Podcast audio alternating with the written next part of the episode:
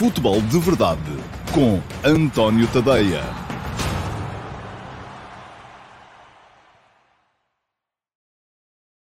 Olá, bom dia a todos. Sejam bem-vindos ao Futebol de Verdade de quarta-feira, dia 24 de fevereiro de 2021. Uh, hoje um dia sem, uh, mais um, sem futebol português uh, na véspera, sem futebol português hoje, portanto não há, assim, jogos para desmontar no dia de hoje não há jogos para antecipar desde já um, também que, se, que, vão ser jogados mais logo e por isso mesmo uh, é um bom dia para trazer aqui uma série de temas soltos, um, que se calhar, dos quais se calhar já devia ter fal falado. Um, vou, vou, ainda assim uh, mencionar uh, um jogo de ontem, o, o Escócia-Portugal em seleções femininas, no qual se confirmou que Portugal vai ter que jogar o play-off para aceder ao próximo Campeonato da Europa feminino. Um, enfim, é uma repetição daquilo que aconteceu há, há quatro anos, no Europeu de 2017. E vou ainda assim mencionar também, naturalmente, os jogos de ontem da Liga dos Campeões, eh, uma vitória categórica do Bayern de Munique sobre a Lazio e, uma vitória, eh, enfim, mais sofrida também na sequência daquilo que eu tinha aqui falado ontem, eh, com menos golos, um jogo mais, mais defensivo, do Chelsea sobre o Atlético de Madrid e uh, o pronúncio de uma crise espanhola que está a começar a ser acentuada. Já lá vou, já escrevi sobre isso de manhã. Para já, uh, os tais temas uh, soltos relativos ao dia de hoje para lamentar o ataque que foi feito em casa de Ibrahim uh, Kassamá, o candidato à liderança do sindicato dos jogadores, que foi alvo de ataques racistas. Eu creio que eles não terão nada a ver com o futebol. Enfim, esta é.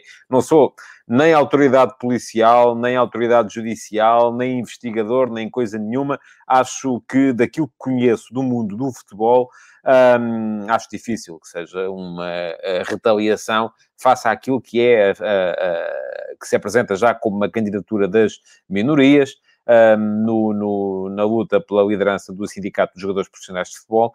Uh, creio que não terá a ver com isso, mas é de lamentar sempre que um cidadão seja uh, atacado por causa de detalhes como é a cor da pele, não tem nada a ver, obviamente. Uh, lamentar, é preciso ser muito idiota para fazer uma coisa destas, é isso que eu tenho para dizer. Espero que não se repita e que o Ibrahim Kassamá possa continuar um, na sua campanha pela liderança do sindicato, tem todo o direito a fazê-lo. Depois, uh, também uma nota para o facto de estarem a ser públicas as avaliações feitas por David Halleray, que basicamente é o dono das leis do jogo, das leis do futebol. David Ellery é o homem que manda no IFAB, o antigo International Board, hoje em dia International Football Association Board. Um, é um antigo árbitro internacional inglês que define aquilo que devem ser as leis, que está como consultor Uh, no futebol português e, e, e, que todas as semanas, ou pelo menos com uma um, regularidade uh, que tem vindo a ser imponente, tem vindo a, a manifestar-se sobre os casos de arbitragem no futebol português. Acho curioso que isto, espero que seja sempre agora daqui até final, uma vez que está a começar a acontecer. Eu, aliás, eu sou a favor da discussão. Sempre fui a favor da discussão. Eu sou daqueles que acha que os áudios uh, entre o uh, árbitro de campo e o VAR, já antes de haver VAR, eu já dizia isto, deviam ser públicos deviam estar disponíveis nas transmissões em direto. Acho que os árbitros deviam ir às conferências de imprensa no final explicar as suas decisões. Acho também que uh, não vejo mal nenhum em que, eh, se não for o Conselho de Arbitragem, eh, que seja David Ellery a dizer o que é que acha sobre os lances. Se for um estrangeiro, os portugueses aceitam logo melhor. Ainda temos essa parolice dos tempos do essa e continuar a ser, ah, isso há um estrangeiro, o estrangeiro é que sabe, e portanto nós acreditamos logo naquilo que diz o senhor David Ellery e portanto espero que seja para manter. Ou então não tinham começado desde o início, não é? Porque neste momento até já já circulam os pareceres de, de David Ellery por aí. Bom, alguém pedia aqui uma palavra sobre um, a situação de Quintana, o guarda-redes uh, de handball do Futebol do Porto, naturalmente, o que é que eu posso dizer? Que lamento a situação, espero que ele recupere. Não é por eu dizer aqui que espero que ele recupere, uh, que ele vai com certeza recuperar, mas espero e assinalei o facto de ontem tanto Sporting como Benfica terem uh, manifestado as, uh, terem-se manifestado solidários com o guarda-redes do Futebol do Porto e da Seleção Nacional. É importante dizer também uh, quem é que não vibrou ainda uh, no, com as defesas e os golos marcados por Quintana nos Jogos da Seleção Nacional nos campeonatos internacionais e tem sido, tem feito sempre muito boa figura a equipa nacional nos campeonatos do mundo e da Europa mais, mais recentes. Bom, um, seguindo em frente, vamos então falar um bocadinho aqui da seleção feminina. Um, do facto de Portugal ter ontem ganho à Escócia por 2 a 0 na última uh, jornada uh, de, uh, do campeonato, do, da qualificação para o Campeonato da Europa de 2021. Uh, Portugal acabou esta fase de qualificação com oito, com, oito, com oito jogos, ganhou seis, empatou um com a Finlândia em casa e perdeu outro com a Finlândia fora, uh, e foi um gol marcado já no período de descontos. Isto significa que a Seleção Nacional vai ter que repetir aquilo que fez no Europeu de 2017, que é jogar o play-off. na altura, eh, depois de ter ficado num grupo, e na altura até ficámos à frente da Finlândia, no grupo de qualificação.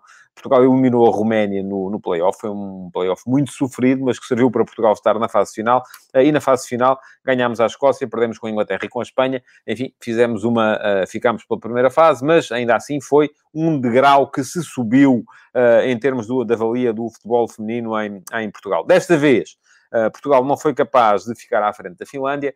Uh, o grupo fazia pronunciar que Portugal pudesse eventualmente até uh, conseguir a qualificação direta. Não se conseguiu a qualificação direta, por isso eu não vou concordar com o Paulo Neves e achar que foi um excelente trabalho. Eu acho que o crescimento do futebol feminino em Portugal tem sido consolidado e neste momento já se exigia um passo em frente que para já ainda não foi dado. Veremos se no playoff, e os adversários que se figuram para o playoff são de certeza Rússia, República Checa, Ucrânia, Irlanda do Norte, e depois pode ser a Suíça ou a Itália, eu creio que vai ser a Suíça, porque creio que a Itália hoje vai, vai ganhar e, portanto, conseguir a qualificação direta.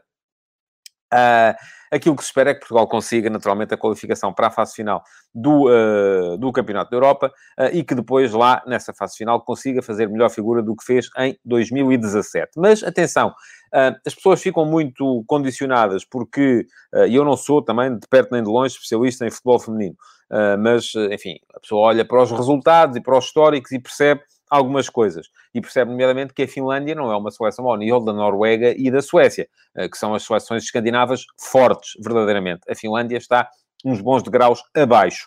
Uh, e por isso mesmo um, acaba por ser, de certa, forma, de certa forma, até um bocadinho decepcionante que Portugal não tenha conseguido o apuramento direto, ou pelo menos uh, seja com o primeiro lugar no grupo, seja através do uh, play-off. E eu recordo, bastaria que Portugal tivesse ganho um dos jogos com a Finlândia e perdido o outro, e já chegava, com certeza, eh, para estar na fase final eh, do, eh, do Campeonato da Europa diretamente, nem que fosse através do, da qualificação como um dos melhores segundos classificados. Para já, Uh, ficamos então à espera do play-off e depois uh, esperamos todos que Portugal consiga naturalmente a qualificação e que depois na fase final consiga então fazer melhor do que em 2017. Para já, também aquilo que se nota, o, a, a trajetória ascensional não é de agora, é de há uns anos para cá.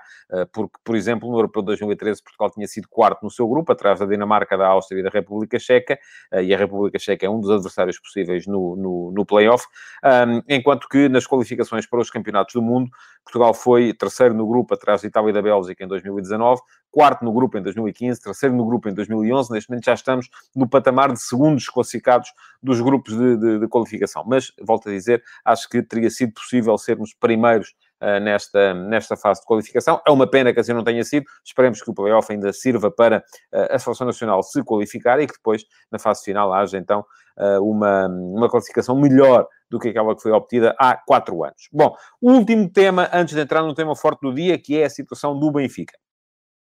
Queria falar ainda aqui, naturalmente, dos jogos da Liga dos Campeões de ontem. Dois jogos completamente distintos, mas, enfim, um deles a confirmar aquilo que era a sensação eh, que, eh, que todos nós vinhamos um bocado tendo, é que o Bayern joga quando tem de jogar, não é? Eh, diz o Simão Rochinol que o Bayern fez uma grande primeira parte frente ao Lazio, o suficiente para arrumar a eliminatória, também me parece que sim.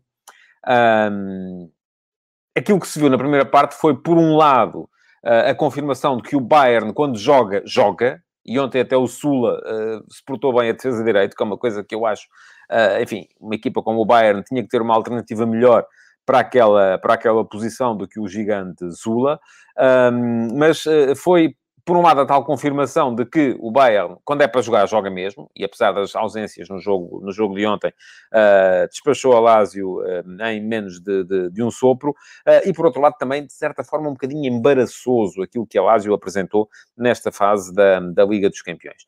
Um, veremos o que é que vai acontecer hoje. Diz-me o Ricardo Almeida que o Bayern continua fortíssimo, melhor equipa do mundo a par do City. Eu também acho que sim, que neste momento são as duas melhores equipas do mundo, mas.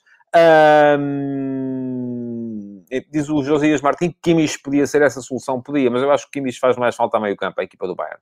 Uh, e a dizer, uh, que, uh, de qualquer modo, veremos o que é que vai acontecer hoje se o uh, Manchester City também vai arrumar desta forma tão, tão simplista a equipa do Borussia Mönchengladbach. Um, é um dos jogos marcados para hoje, o outro é o Atalanta-Real Madrid. e no Atalanta-Real Madrid há muito mais em jogo do que esta própria eliminatória. Já lá vou à questão do Atlético de Madrid. Um, no outro jogo, o Atlético perdeu com o Chelsea, o jogo foi aborrecido, como têm sido quase todos os jogos do Atlético e do Chelsea. Uh, e hum, praticamente o Atlético não atacou, acho que por simplesmente abdicou de atacar.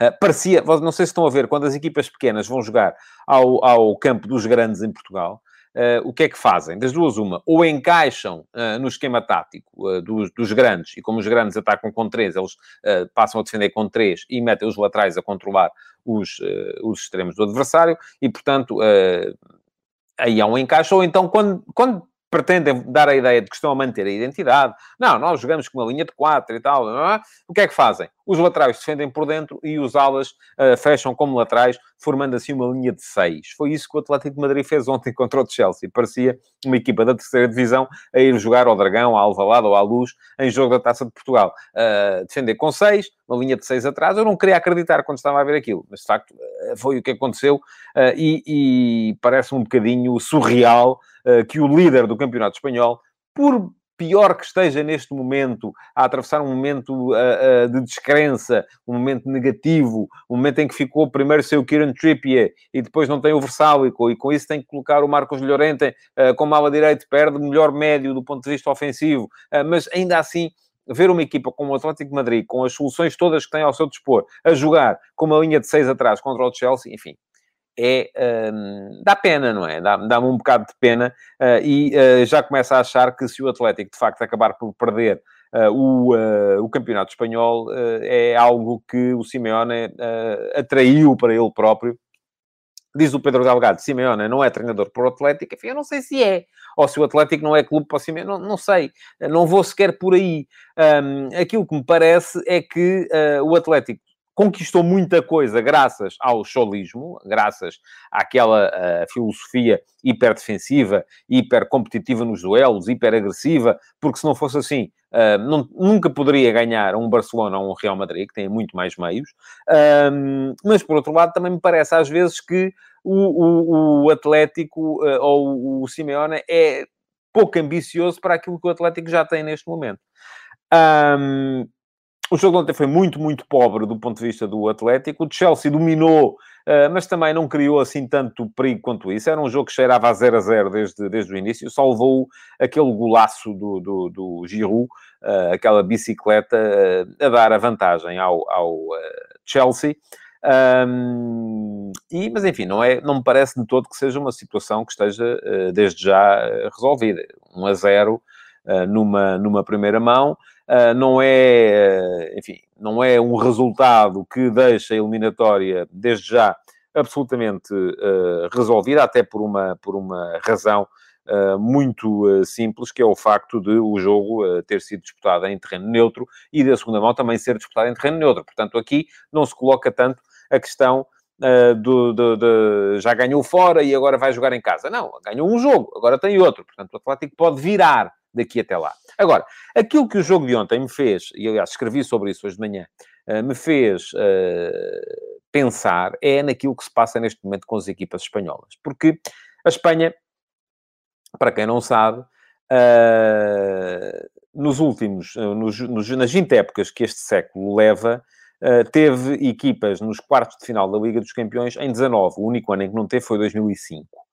Um, portanto, 2005 era outro futebol, era um futebol em que o Porto ainda era campeão da Europa, em que era possível uma equipa fora das Big Five ganhar a Liga dos Campeões. Neste momento eu creio que isso é absolutamente impossível face às diferenças orçamentais uh, que estão em jogo de, de, um lado e do outro. Um, nos últimos uh, anos, na, na, última década, se quisermos cingir-nos à última década, uh, os espanhóis tiveram em 1, 2, 3, 4, 5, em 6 dos últimos 10 anos, os espanhóis tiveram 3 equipas nos quartos de final da Liga dos Campeões. Uh, isto quer dizer que há um domínio uh, claríssimo da Espanha sobre o futebol europeu, de clubes.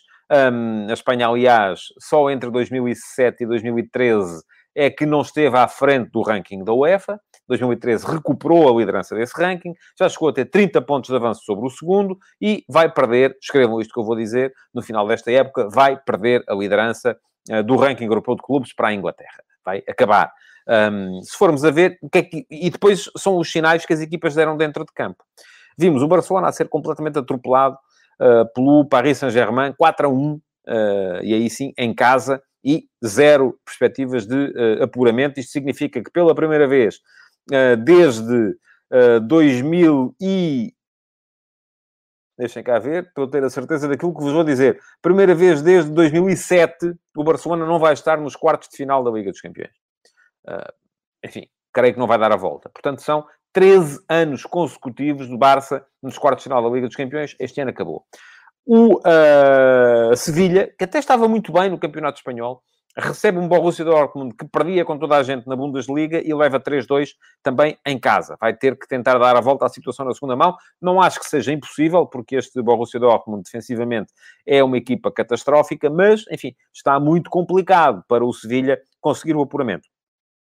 O uh, Atlético complicou a vida ontem, perdendo o primeiro jogo contra o Chelsea. Aqui não se coloca tanta questão casa e fora, porque, conforme se sabe, equipas de Inglaterra não podem andar, uh, ou seja, não é possível entrar e sair de Inglaterra, e, portanto, os jogos são ambos feitos em uh, terreno neutro.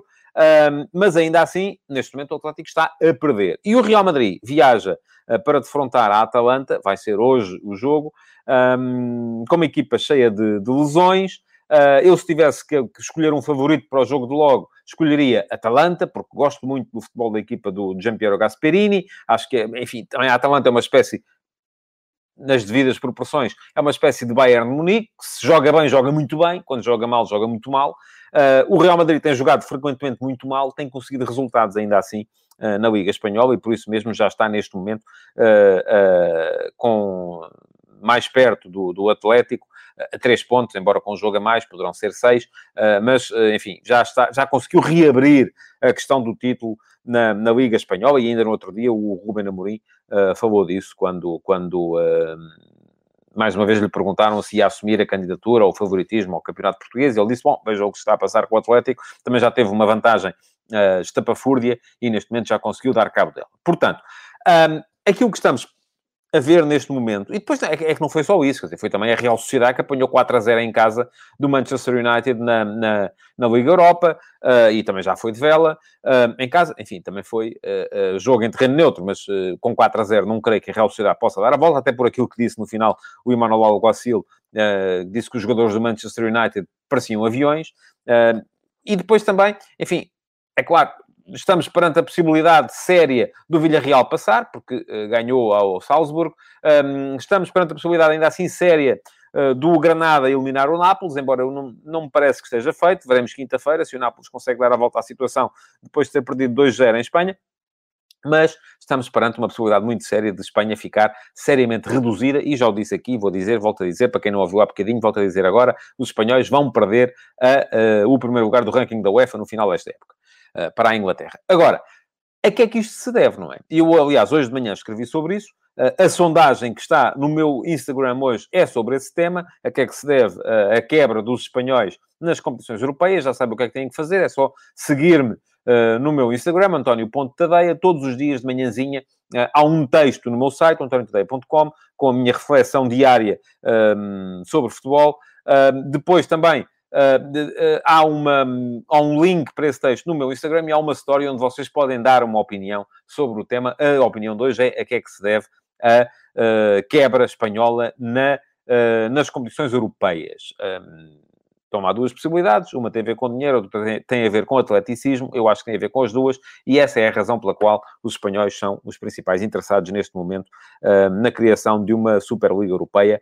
Porquê? Porque uma das razões, já o disse, tem a ver com dinheiro, tem a ver com Uh, o facto da Liga Espanhola não ser capaz de angariar, nem pouco mais ou menos, o mesmo nível de receitas que angaria a Premier League. E, portanto, os espanhóis perceberam aquilo que os portugueses já deviam ter percebido há muito tempo era que já deviam ter entrado neste comboio porque a Liga Portuguesa então ainda angaria muito menos receitas do que a Liga Espanhola, e enquanto nós estivermos cingidos aos, às receitas que somos capazes de angariar e não entrarmos na mesma, na mesma carruagem dos, eh, dos grandes, nunca vamos conseguir voltar a fazer aquilo que o Porto fez em 2004, que foi ser campeão da Europa. Portanto, já sabem, Instagram António Ponte Tadeia é, é fazer o follow e todos os dias vão ter nas minhas stories a possibilidade de dar a vossa opinião sobre o, aquele que eu escolhi como o tema do dia e hoje o tema foi precisamente esse, a quebra espanhola nas competições europeias e as lições que nós, portugueses, podemos aprender com ela, com essa quebra que os espanhóis estão a, a, a a padecer. Ora, diz-me Nuno Cunha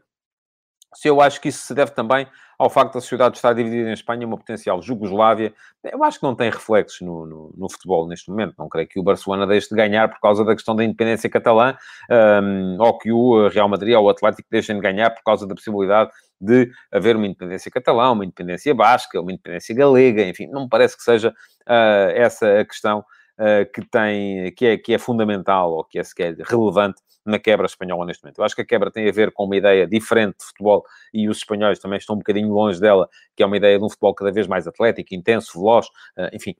É um bocadinho aquele choque de culturas eh, que se via entre o mourinhismo e o guardiolismo, não é? Eh, depois tem, tem a ver com outra questão, que é a questão do dinheiro, não é? Os espanhóis deixaram de ter dinheiro, os grandes jogadores saíram de Espanha, Ronaldo saiu de Espanha, Neymar saiu de Espanha, Messi, veremos, mas em princípio vai sair de Espanha, uh, e não há capacidade, apesar dos jornais espanhóis conseguirem fazer primeiras páginas uh, ridículas uh, com o Haaland e com o Mbappé e com essas coisas todas, não há capacidade dos clubes espanhóis neste momento para irem buscar as grandes figuras do futuro para estarem nos seus clubes daqui para a frente. Portanto, pergunta-me o Bruno Pinho se eu coloco a Série A à frente da La Liga. Não, mas coloco a Bundesliga à frente da La Liga. Para mim, neste momento, campeonato mais forte até, um, eu diria que é a Bundesliga, à par da, da, da, Premier League. A Premier League tem mais dinheiro e por isso tem melhores jogadores. Eu, como campeonato, gosto mais de ver jogos do, da, da, Bundesliga do que ver jogos da Premier League. E depois coloco a Série A e a Liga Espanhola a par. E vou dizer-vos uma coisa, coloco a Liga Portuguesa ainda assim ao nível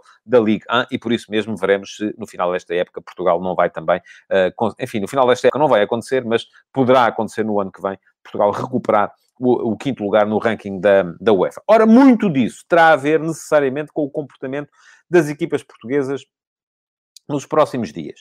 Uh, e um, aquilo que nos próximos dias tem a ver com, sobretudo, uh, não só aquilo que vai acontecer, e já temos mais tempo de espera, mais 15 dias de espera, uh, com o Flóculo Porto em Turim, quando defrontar a Juventus na segunda mão da, da Liga da, dos oitavos de final da Liga dos Campeões, uh, onde, naturalmente, é escusado dizê-lo, seria importante que o Porto conseguisse um resultado que lhe permitisse continuar em prova e a pontos, uh, mas uh, também tem muito a ver com aquilo que vai acontecer já amanhã, nos jogos que o Benfica vai fazer em Atenas contra o Arsenal, segunda mão dos uh, 16 avos de final da Liga Europa, e aquilo que vai acontecer também em Roma, onde o Sporting Clube Braga vai tentar, ainda assim, lutar por ficar na Liga Europa, depois de ter perdido por 2 em casa com a Roma do Paulo Fonseca. Bom,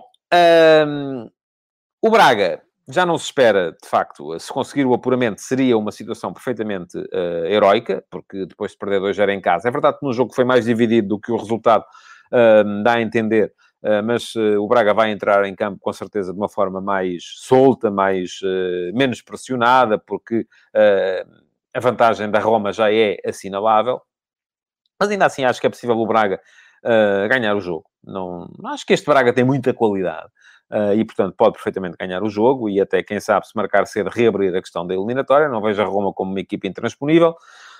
Perdão. Mas, uh, e, e, o Benfica, que até empatou a primeira mão e sendo contra o Arsenal, que é uma equipa inglesa, foi em campo neutro, como vai ser em campo neutro a segunda, portanto tem a eliminatória perfeitamente em aberto, o Benfica contra o Arsenal. Mas Uh, aquilo que se vê é que o Benfica está, uh, neste momento, numa situação uh, muito, muito tensa devido à realidade que o clube está a viver. Vão saindo comunicados a dizer que não, que não há crise nenhuma, que as que o clube não é. Enfim, são todas aquelas frases feitas que foram sendo repetidas ano após ano, sempre que as coisas não estão bem em termos competitivos para o Benfica o clube não é gerido de fora para dentro, eh, que eh, está tudo como ao aço lá dentro, mas a questão é que não está. E todos nós estamos a ver perfeitamente que não está, e ainda no fim de semana vimos mais uma prestação ehm, fraca da equipa do Benfica contra o Farense, e vai ser preciso naturalmente jogar muito mais do que isso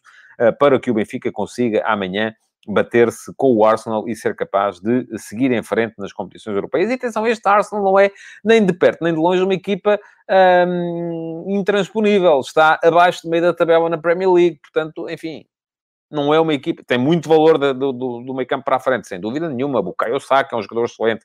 Martin Odegaard é um jogador excelente. O Bameyang é um jogador excelente. Ainda sobra o Lacazette, que é um jogador excelente. O Smith Rowe, que é outro jogador excelente. Enfim, há imensa gente de grande qualidade do meio campo para a frente. Portanto, e já lá vou à questão, uh, e era sobre isso que eu queria falar, um, ao ambiente que, entretanto, foi criado relativamente àquilo que já é assumido como sendo um fracasso uh, do Benfica uh, em termos competitivos este ano, e eu acho que não tem necessariamente de ser assim. Enfim. É verdade que falhou a Liga dos Campeões, e esse foi o primeiro fracasso da época. o Benfica não conseguiu aceder à Liga dos Campeões. O Benfica, neste momento, tem pela frente três grandes objetivos. Primeiro grande objetivo, conseguir acabar a Liga em segundo lugar, porque me parece que o primeiro já vai ser impossível. Eu até acredito uh, que uh, possa haver, enfim, são 15 pontos já para o primeiro lugar. Era preciso uma hecatombe uh, na equipa do Sporting, um, somada também, porque além disso são 5 pontos para o Porto, e é verdade que ainda há um Benfica-Porto. É verdade que o Benfica vai jogar em breve fora com o Sporting Clube Braga. Portanto, eh, é um jogo que terá de ganhar, naturalmente, para eh, começar a ganhar ascendente sobre um dos, dos rivais. Eh, mas seria preciso muita gente falhar para o Benfica ainda ser campeão. Portanto, acho difícil que o Benfica venha a ser campeão. Acho perfeitamente possível que venha a ser segundo classificado. E acho que esse deve ser o objetivo real para a equipa do Benfica neste momento. Depois há a questão da Liga Europa. Ir o mais longe possível. E para isso é fundamental, é fundamental ultrapassar o Arsenal.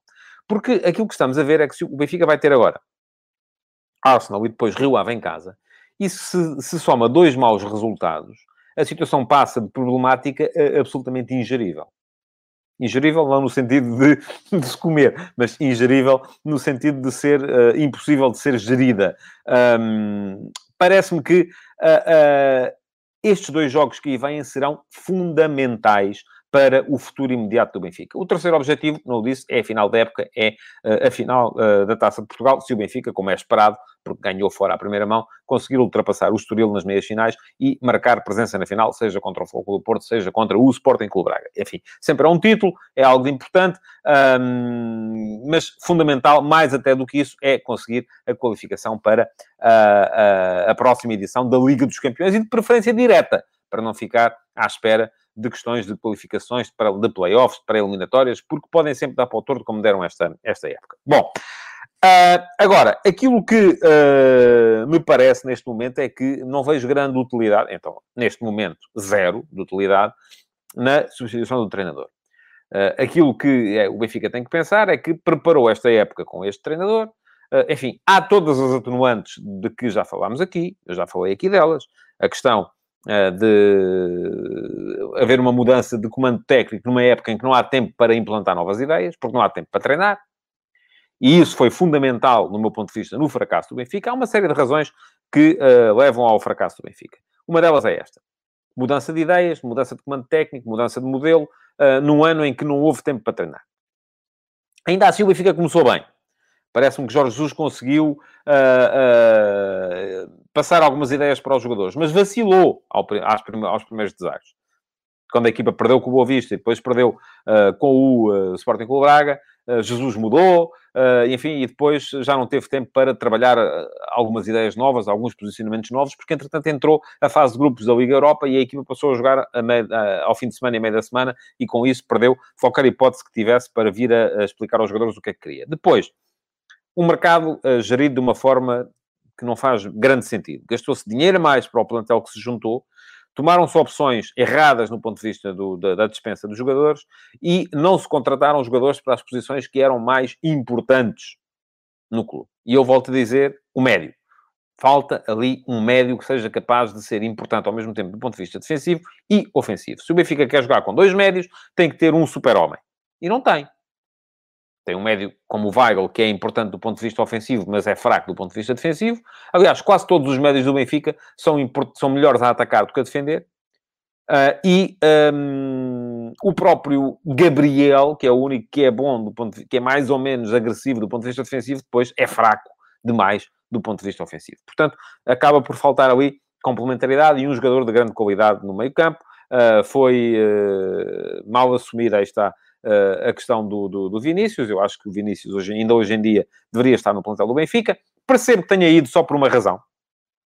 Porque Uh, Pergunta-me o Josias Martins se o médio será o Almusrati. Sem sair o Weigl, senão o problema continua a ser o mesmo. Uh, o Benfica tem Almusrati, um médio importante do ponto de vista defensivo, mas depois, quem é que faz segundo médio? Tem que ser alguém com intensidade, e não me parece que possa ser Tarap, não me parece que possa... A questão é que eu acho que nem Tarap, nem Pizzi, nem Chiquinho são jogadores para jogar com dois médios. São, to são todos, e Weigl também, são todos eles jogadores para jogar com três médios. O plantel não está adequado àquilo que é a ideia do treinador. Portanto, isso tem que mudar. E, aliás, contra o Arsenal, o Benfica jogou com três médios. E por isso mesmo as coisas, uh, enfim, acertaram um bocadinho melhor.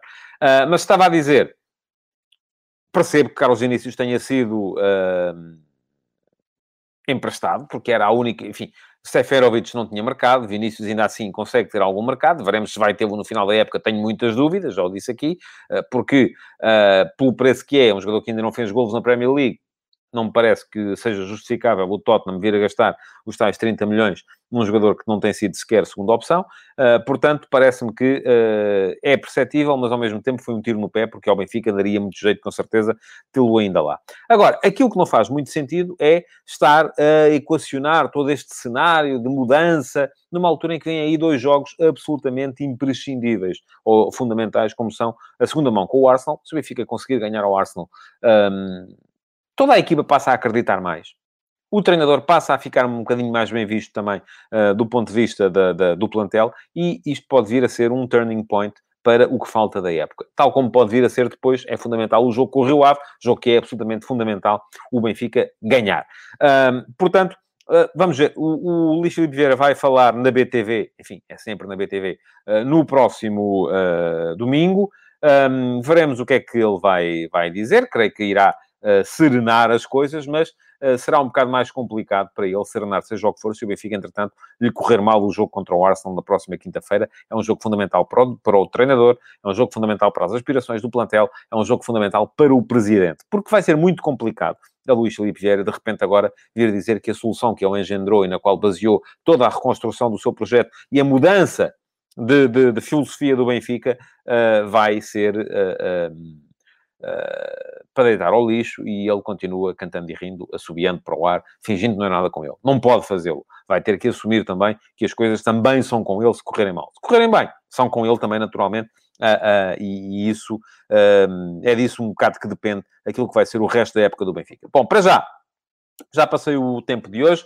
Queria uh, recordar-vos que podem dar um saltinho ao meu Instagram e votar na minha story de, de hoje, uh, que é sobre as razões que estão por trás da quebra dos espanhóis nas competições europeias e aos portugueses sabe sempre um bocadinho bem falar sobre a quebra espanhola, não é? São os nossos rivais, os nossos vizinhos, portanto sabemos sempre bem um bocadinho isso. Um, e que podem naturalmente colocar o vosso like, partilhar a edição de hoje do Futebol de Verdade e continuar a deixar comentários e perguntas, porque as que não foram respondidas hoje, já sabem, ficam guardadinhas aqui uh, para que eu no sábado possa eventualmente vir a responder-lhes se forem selecionadas na edição desta semana do QA. Muito obrigado por terem estado aí então e até amanhã em mais uma edição do Futebol de Verdade. Futebol de Verdade, em direto de segunda a sexta-feira, às 12h30